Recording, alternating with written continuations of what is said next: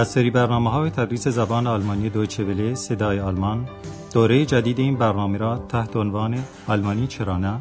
Deutsch, warum nicht? تعلیف خانم هرات میزه میشنوید.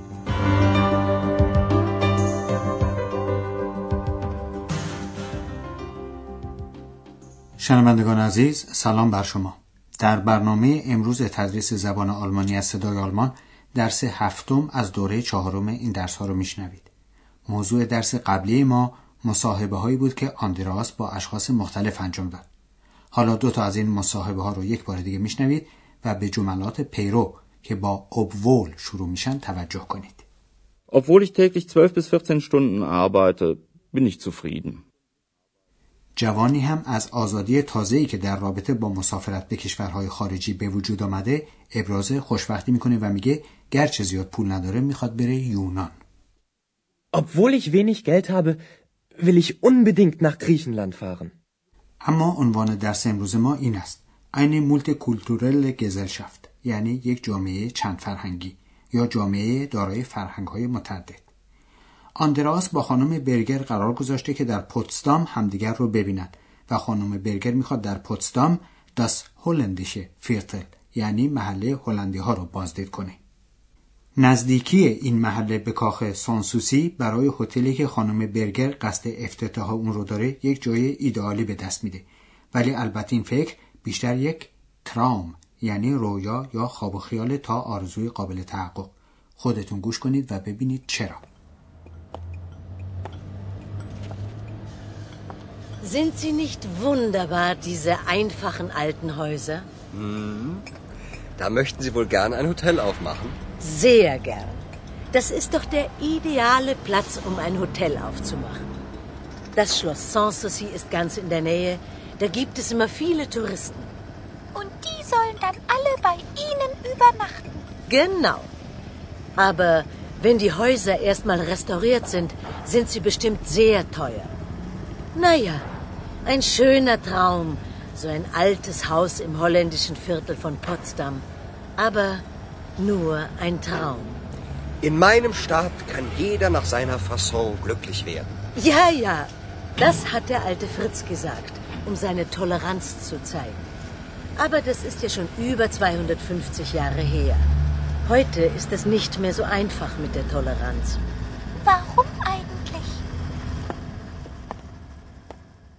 خانم برگر فکر می‌کنه که ساختمان های محلی هلندی ها پس از مرمت و نوسازی خیلی گران خواهد بود. Aber wenn die Häuser erstmal restauriert sind, sind sie bestimmt sehr teuer. به همین جهت خودش هم می‌دونه که باز کردن هتلی در محل هلندی ها رویای بیش نخواهد بود و رویا یا آرزوی خام به زبان آلمانی میشه ترام.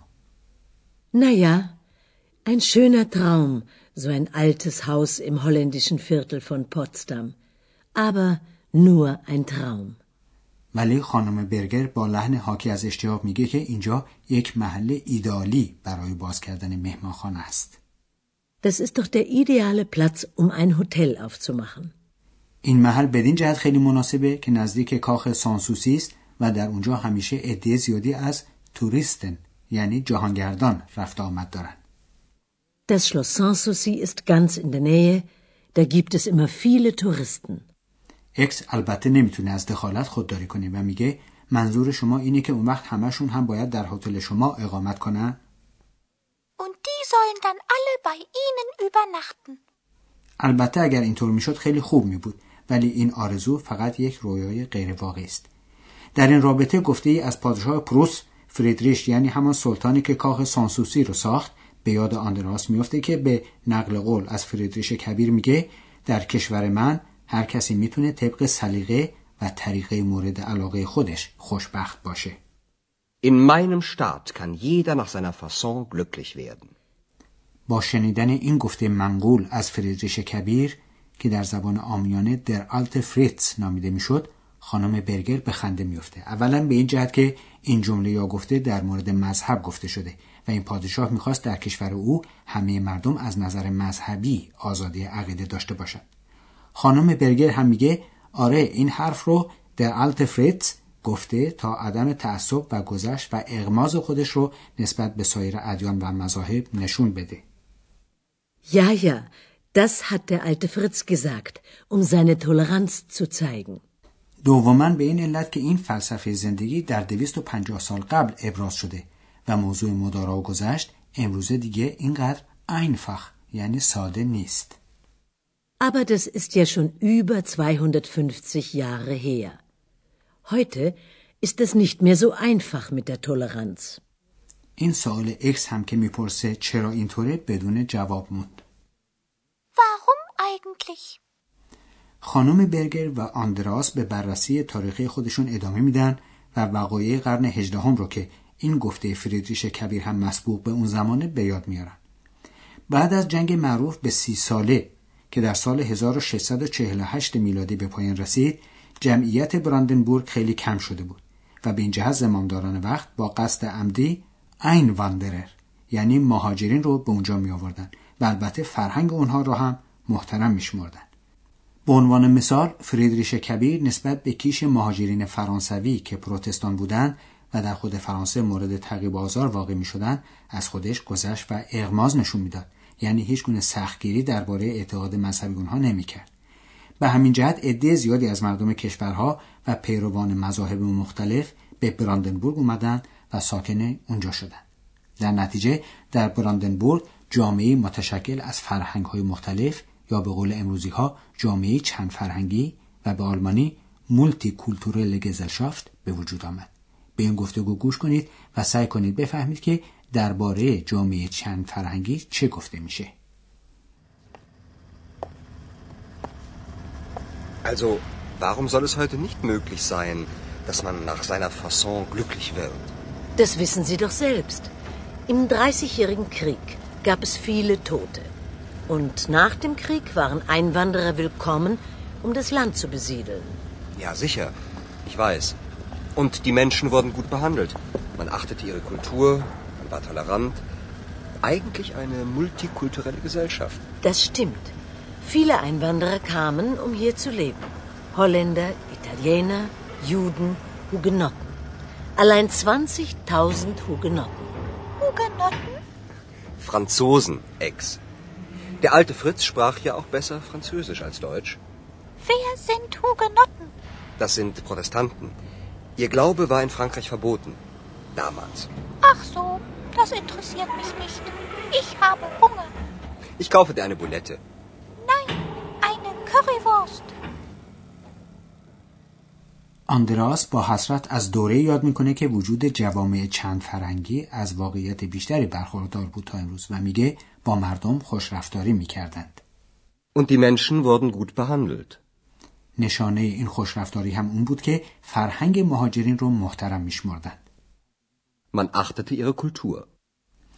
واقعا هم همینطور بود و صاحبان مشاغل چه معماری چه صنایع دستی و هر نوع حرفه و هنر دیگر حتی زبان مهاجرین عامل غنیتر شدن فرهنگ خودی تلقی می‌شد آندراس این واقعیت رو در این جمله خلاصه می‌کنه که مردم نسبت به اعتقادات دیگران گذشت و اغماز داشتند و اصولا جامعه چند فرهنگی بود Man war tolerant.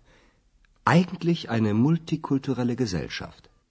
این موضوع در افواه پیچید و در نتیجه مهاجرین زیادی آمدند تا در اینجا زندگی کنند Das stimmt. Viele Einwanderer kamen, um hier zu leben. از جمله این مهاجرین پروتستان های فرانسه بودند که هوگناتن خوانده می شدند و به خاطر مذهبشون تحت تعقیب و آزار قرار می گرفتند. Hugenotten? Das sind Protestanten. Ihr Glaube war in Frankreich verboten. Damals.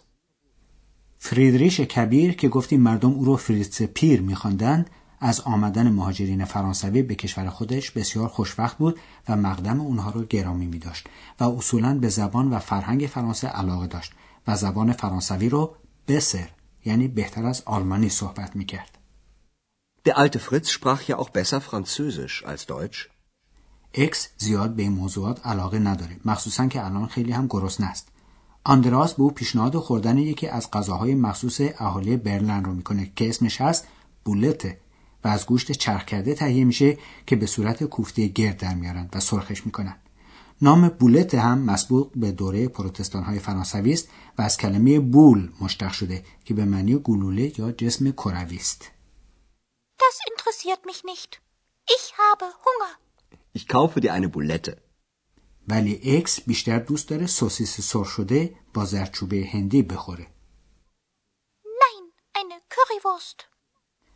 در حالی که اکس مشغول خوردن غذاست ما برای شما ساختمان جملاتی رو شرح میدیم که دارای دو حرف اضافه um و zu هستند و در زبان آلمانی جمله غرضی نامیده میشن.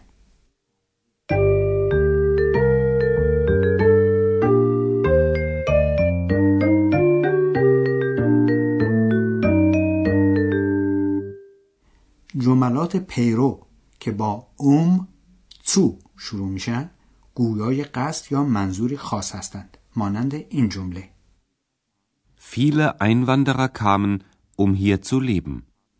فعل جمله پیرو که گفتیم با اوم تو شروع میشه همیشه به صورت مصدر و در آخر جمله قرار می‌گیره به یک مثال دیگه توجه کنید Das hat der alte Fritz gesagt, um seine Toleranz zu zeigen. یک جمله پیرو با اوم تو رو فقط در صورتی می شود ساخت که مکمل فائلی یعنی در واقع همون فائل در جمله پایه و جمله پیرو یکی باشه در جمله اول فائل مهاجرینه حالا این مثال رو یک بار دیگه به صورت دو جمله مستقل و جدا از هم میشنوید و بعد به صورت یک جمله متشکل از جمله پایه و پیرو Viele Einwanderer kamen. Sie wollten hier leben. Viele Einwanderer kamen, um hier zu leben.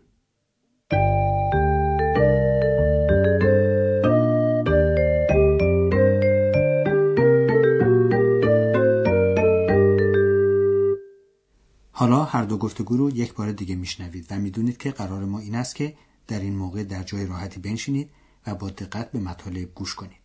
ابتدا آندراس و اکس و خانم برگر مشغول تماشای محله هلندی ها هستند.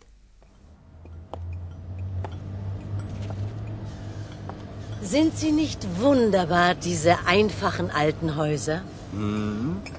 Da möchten Sie wohl gern ein Hotel aufmachen? Sehr gern. Das ist doch der ideale Platz, um ein Hotel aufzumachen. Das Schloss Sanssouci ist ganz in der Nähe. Da gibt es immer viele Touristen. Und die sollen dann alle bei Ihnen übernachten. Genau. Aber wenn die Häuser erstmal restauriert sind, sind sie bestimmt sehr teuer. Naja, ein schöner Traum, so ein altes Haus im holländischen Viertel von Potsdam. Aber nur ein Traum. In meinem Staat kann jeder nach seiner Fasson glücklich werden. Ja, ja, das hat der alte Fritz gesagt, um seine Toleranz zu zeigen.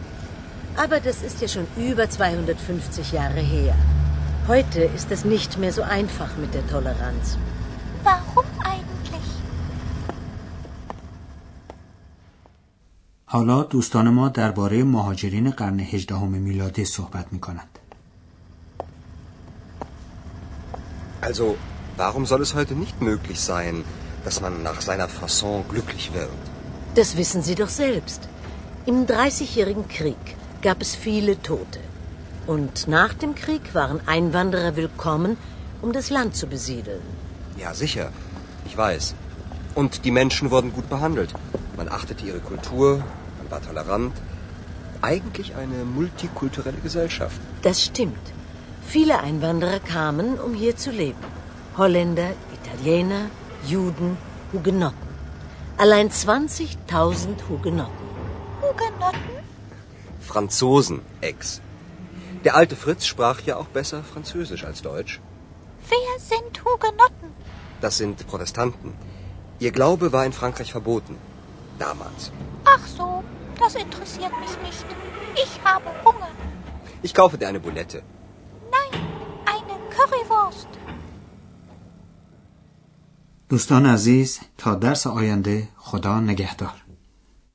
آنچه شنیدید برنامه تدریس زبان آلمانی بود تحت عنوان آلمانی چرا نه این برنامه در دوچه ولی صدای آلمان و با همکاری انستیتوت مونیخ تهیه شده است ترجمه و توضیحات فارسی از دکتر فرامرز سروری.